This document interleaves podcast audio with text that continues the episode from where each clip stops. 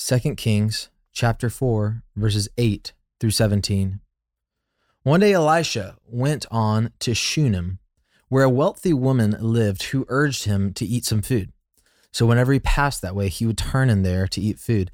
And she said to her husband, "Behold, now I know that this, I know that this is a holy man of God who is continually passing our way.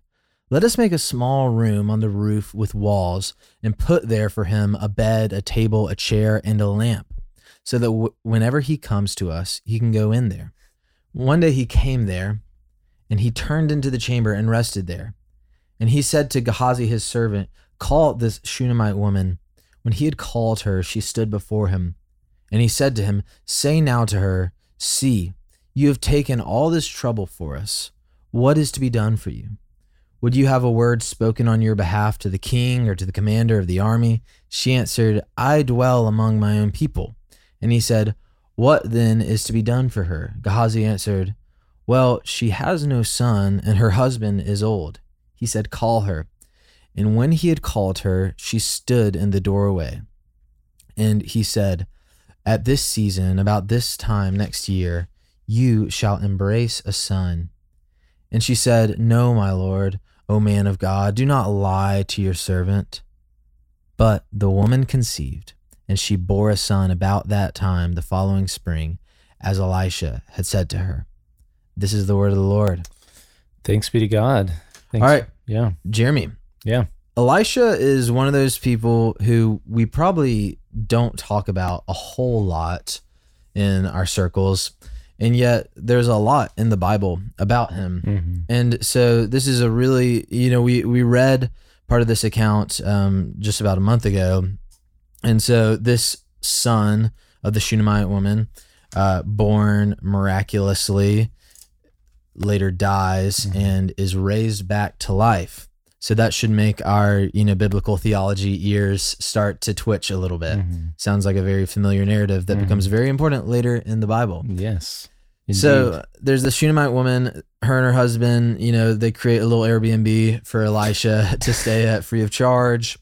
And as a thank you gift, Elisha gives them the blessing of, or, you know, ultimately God gives them the blessing of a son through the word of Elisha, Uh, because of their faith in God. Mm-hmm. And so this is, uh, you know, we read this when we were going through Hebrews eleven, talking about women receiving back their dead uh, through resurrection by faith. Mm-hmm. So a really interesting story. What, what are your thoughts on this passage? And, you know, we, we've departed a little bit from the blood, direct bloodline of Christ here, and yet this is definitely pointing us to Christ. So what are your thoughts mm-hmm. on this passage this Advent season? Yeah, that's a good, that's a good question. Uh, and like, yeah, what's the, what's the role of these seeming side stories? Yeah, yeah. um, and one thing you can always remember is that, you know, so we're in the book of Second Kings, and and so we're still kind of in the the scope of like the reign of of Israel, and eventually, you know, Israel and Judah and those kingdoms. And of course, it's through Judah that um, eventually the Messiah does come through, uh, the, that God promises uh, through David. Um, is, but but yeah, but this is kind of like a side a sidestep here. And Elisha, of course, is a he's a prophet, um, and he's following after kind of the discipleship of Elijah. Yep. Um, and so Elijah, he leaves us uh, at the beginning of chapter two, mm-hmm. and so now we've got Elisha as this prophet of the Lord.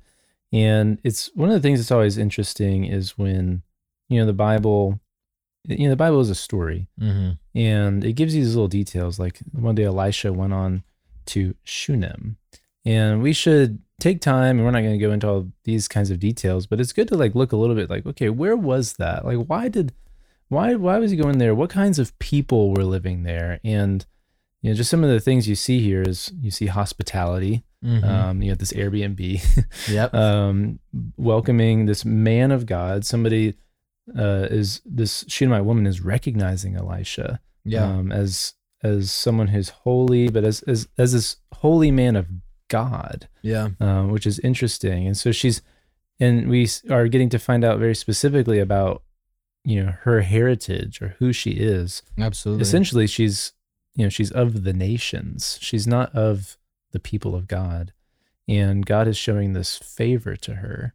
Mm-hmm. And and that is a, that, that's an important theme as well throughout the scriptures and throughout the Advent. And, you know, of course, God has made these particular promises to to David and, and his family. And we talked about that yesterday. And and we're seeing how God's plan is, is actually being carried out. But the thing that's important to remember is that God's plan of salvation and kingship and a, an eternal throne and an eternal good for his people mm-hmm. is is to Israel for the sake of the whole world. And that's all the way back to Abraham, you know, mm-hmm. and really all the way back to Adam and Eve. I mean, God's plan was for the world to be filled with his image bearers who are in relation, right relationship with him and each other. And mm-hmm. and so you're getting a tiny glimpse of something in that direction. And of course, the resurrection part of the story is is obviously pointing us to to Jesus. But but there's this there's this blessing to the nations mm. motif that's in it as well. That Absolutely. I think is interesting. Yeah. Yeah, I I've been talking to a friend of mine lately who, who's pretty skeptical of scripture and whatnot, um, in many ways that I have been, mm-hmm. and um, you know, one of the things that just comes up in those sorts of conversations is how random the Bible seems at mm-hmm. times, mm-hmm. and this is kind of one of those examples. Like it's a it's a really hard to believe story. It doesn't seem to have much bearing on life, and, you know, kind of seems like it could be mythological. Like what's, you know, what's the point?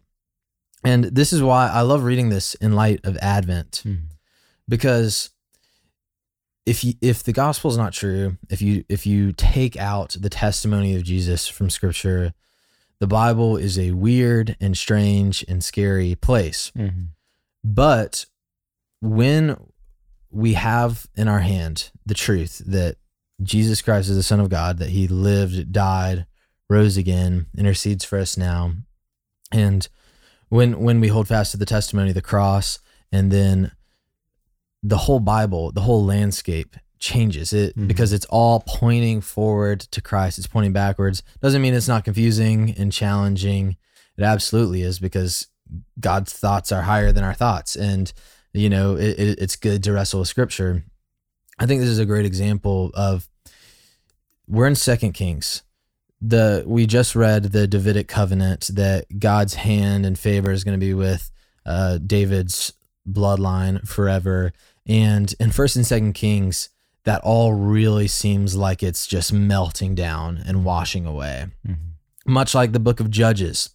And, you know, so we, we read from Judges thirteen, the birth of Samson earlier, and then the next day read from the book of Ruth. Mm-hmm. And I loved that juxtaposition, because you see, while there's just absolute chaos and it seems like God has taken his hand off of Israel in the book of Judges, you, in the grand scheme of scripture, you see God is actually working his faithfulness out in these small undercover ways, which really point us forward to the unexpected and beautiful nature of Christ's right. birth. That's right. Yeah. I think this, this also holds true of that. Mm-hmm. There's a lot of sin and brokenness and confusion and war and fear surrounding this. And yet here we see God being faithful to a foreign woman, mm-hmm.